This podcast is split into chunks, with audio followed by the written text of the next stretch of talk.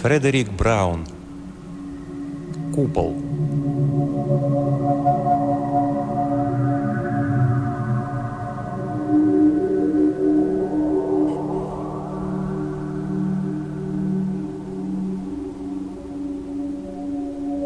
Кайл Брейден удобно расположился в кресле и сидел, не сводя глаз с переключателя на противоположной стене.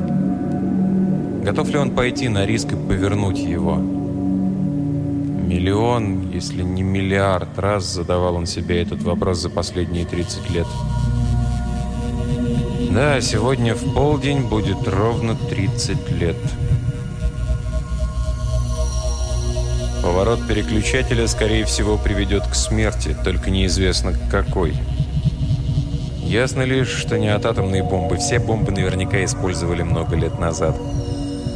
Было достаточно, чтобы полностью уничтожить цивилизацию, и даже более чем достаточно. А по его подсчетам выходило, что человек сможет взяться за создание новой цивилизации не раньше, чем через сто лет. Человек или то, что после него останется.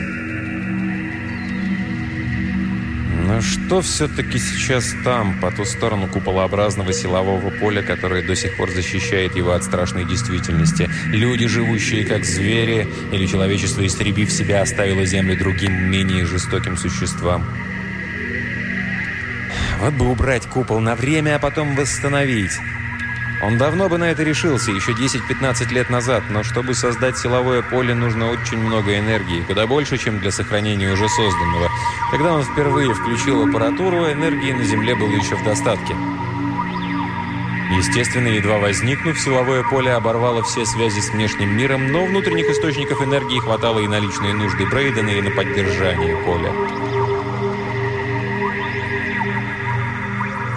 Да, решил он внезапно и окончательно. Он повернет переключатель сегодня, через несколько часов, когда исполнится ровно 30 лет. 30 лет. Что ж, в одиночестве он прожил достаточно долго. А ведь он вовсе не хотел оставаться один. Если б мира не покинула его тогда, Теперь поздно думать об этом, но в который уже раз наклынули воспоминания. Как она была наивна, желая разделить судьбу человечества. Зачем, зачем она бросилась помогать тем, кто не нуждался более ни в какой помощи? Ведь она любила его. Если бы не это ее донкихотство, если бы они поженились. Но он тогда выложил все на чистоту и отпугнул ее. А как все могло бы быть чудесно, останься она с ним? Он не сумел убедить ее отчасти потому, что события развернулись неожиданно быстро. В то утро, выключив радио, он понял, в их распоряжении всего несколько часов. Нажал кнопку звонка и вызвал Миру. Та вошла, как всегда, с красивой и спокойная. Можно было подумать, что она никогда не слушает по радио последние известия, не читает газеты и вообще не знает, что происходит вокруг. «Садись, дорогая», — предложил он. Она широко раскрыла глаза, удивленные внезапной фамильярностью шефа, однако же с присущей ей грацией села в кресло, как всегда, когда писала под диктовку. Достала ручку и приготовилась записывать. «Мира», — сказал он, — «я вызвал тебя по личному делу, очень личному. Я хочу, чтобы ты стала моей женой». Этого она никак не ожидала. «Вы шутите, доктор Брейден?» «Нисколько, Мира». Знаю, я немного старше тебя, но... Надеюсь, ты не считаешь меня стариком? Мне 37 лет, хотя от постоянного переутомления я, возможно, и выгляжу старше. Тебе ведь... Тебе ведь 27? На той неделе исполнилось 28, но возраст ни при чем. Разница не имеет значения. Если я скажу все это так неожиданно, мои слова прозвучат банально, но я и вправду не ожидала. Вы ведь даже... Она лукаво улыбнулась. «Не пробовали ухаживать за мной, и, пожалуй, вы мой первый шеф, который этого не делал». Брейден даже улыбнулся. «Увы, я не знал, что ты этого ждешь». «Но шутки в сторону, Мира, я говорю серьезно.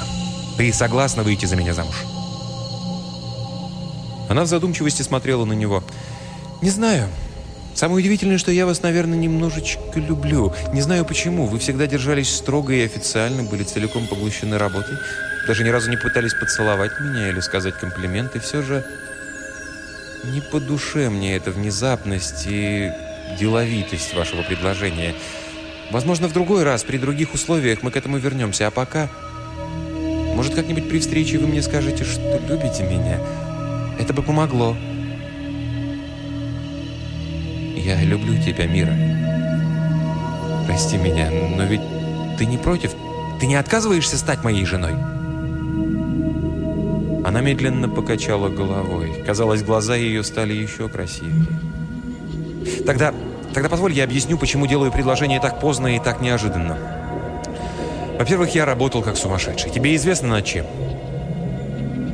Кажется, над чем-то связанным с обороной, над каким-то устройством. И если я не ошибаюсь, вы делали эту работу на свой страх и риск, без поддержки правительства. «Верно», — кивнул Брейден.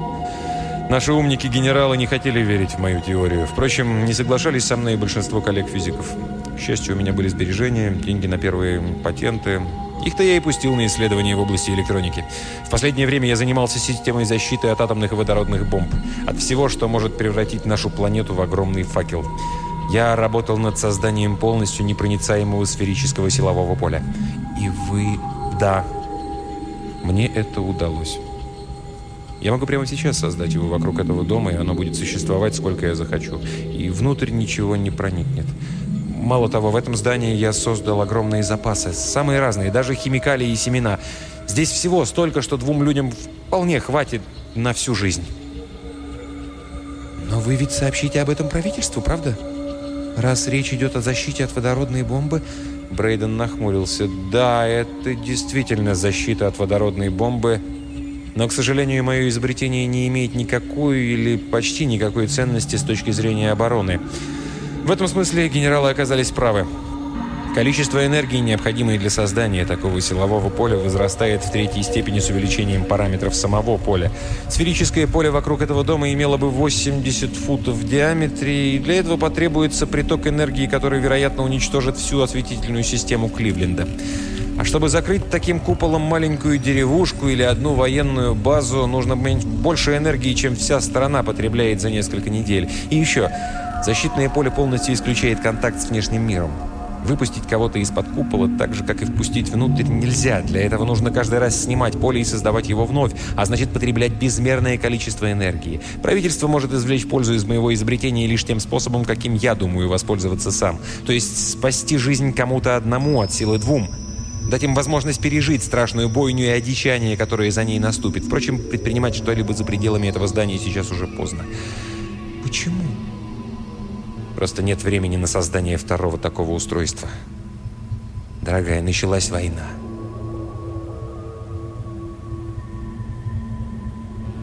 Ее лицо побелело. Резко вскочив с кресла, ничего вокруг не видя, она бросилась к двери.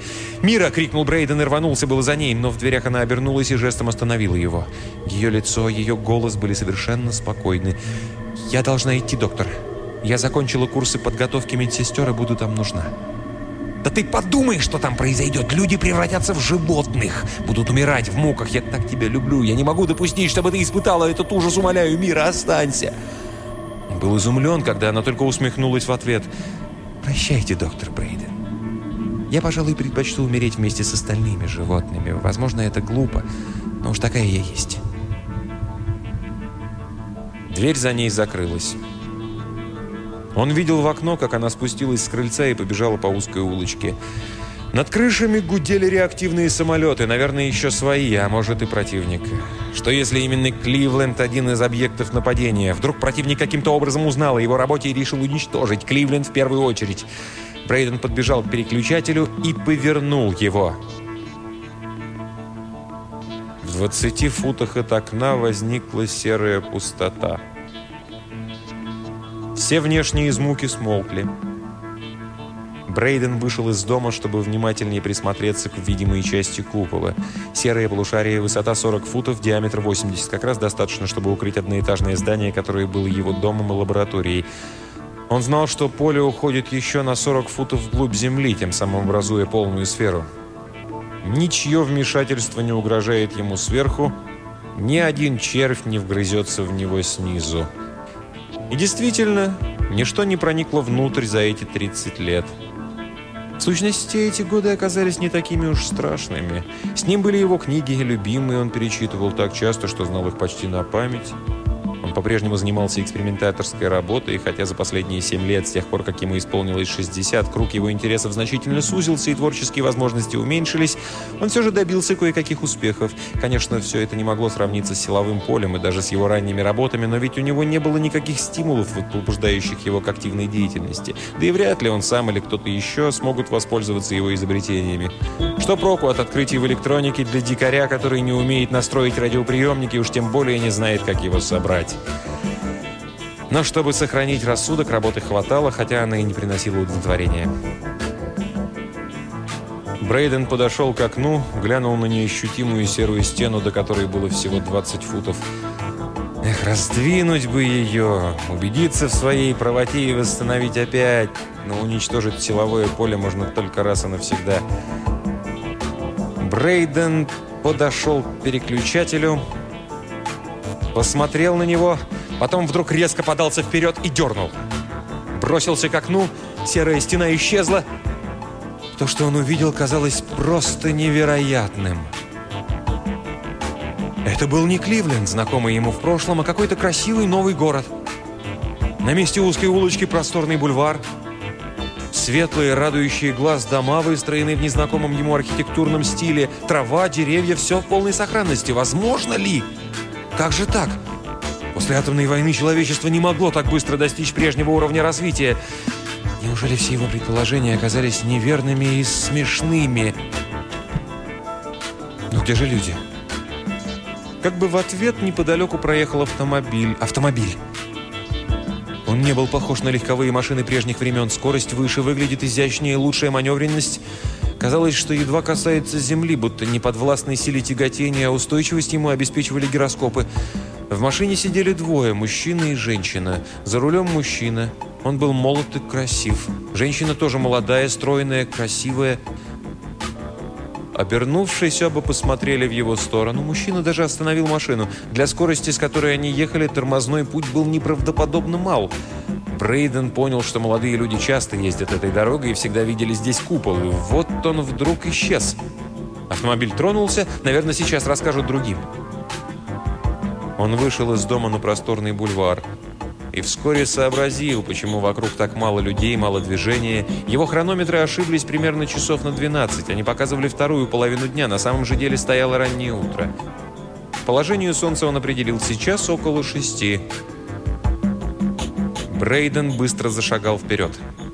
Ему не хотелось оставаться в доме, который 30 лет был спрятан под куполом. Туда обязательно кто-нибудь приедет, как только узнает от молодой пары об исчезновении поля. Придет и расскажет ему, что произошло, а он хотел все увидеть и понять сам. Он шел все дальше. В этот ранний утренний час прохожих не было. Он находился в уютном жилом квартале, и вот чуть поодаль увидел несколько человек. Одеты они были иначе, чем он, но разница не слишком бросалась в глаза. Мимо пронеслись машины, такие же удивительные. Ехали они с неестественно высокой скоростью.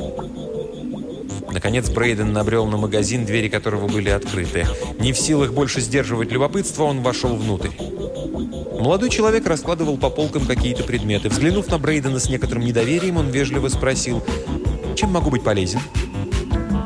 Пожалуйста, не думайте, что я сумасшедший. Позже я вам все объясню. Только ответьте на мой вопрос. Что случилось 30 лет назад? Была ли атомная война? В глазах молодого человека мелькнул огонек. «А, вы, наверное, тот человек, который жил под куполом. Теперь понятно, почему...» «Да», — ответил Брейден, — «это я жил под куполом. Но что все-таки произошло? Что произошло после уничтожения Бостона?» Видите ли, на Землю прилетели космические корабли. Бостон был уничтожен случайно. С Альдебарана прилетел целый космический флот. В кораблях были существа, значительно опередившие нас в развитии, у них были добрые намерения. Они прилетели на Землю, чтобы пригласить нас в Галактический Союз. К несчастью, при посадке в Бостоне один из кораблей разбился, его атомные двигатели взорвались. От страшного взрыва погибло около миллиона человек. Остальные же корабли приземлились точно в назначенных пунктах, и их экипаж объяснил, с какой целью они прилетели. Никакой войны не было. Хотя избежать ее удалось только чудом. По приказу правительства в воздух поднялись военные самолеты, но их успели вовремя вернуть на базы. «Значит, войны не было?» — хрипло спросил Брейден. Конечно, нет. Война для нас теперь лишь страшные воспоминания о мрачных временах, которые когда-то переживало человечество. Галактический союз нам очень помог, ведь сейчас даже нет государственных правительств. Кто же и кому будет объявлять войну? С помощью Галактического союза мы достигли небывалого прогресса. Земляне заселили Марс и Венеру, которые были необитаемы и которые Союз предоставил в наше распоряжение. Но Марс и Венера лишь как бы пригороды Земли. Мы ведь путешествуем и к звездам. Мы теперь даже... Молодой человек вдруг замолчал. Брейден стоял, вцепившись в край прилавка. Все это прошло мимо него. 30 лет одиночества, а сейчас он уже старик. «Вы теперь...» «Что?» – спросил Брейден.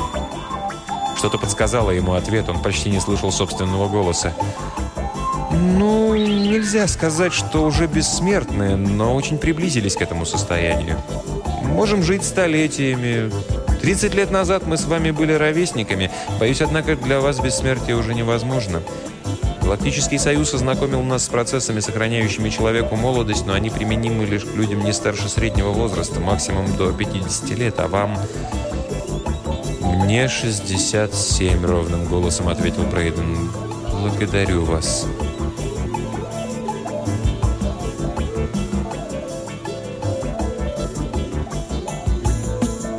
Так он потерял все. Звезды, когда-то он мечтал полететь туда, ничего бы не пожалел, но сейчас не хотел даже этого. Он потерял все. И миру тоже. Ведь он мог быть с ней вместе, и оба остались бы молодыми. Он вышел из магазина и направился к дому, который еще недавно скрывался под куполом. Там его уже ждали. Может быть, они удовлетворят его просьбу. Одну единственную – дадут ему энергию, необходимую для восстановления силового поля. И тогда он закончит жизнь там, под куполом.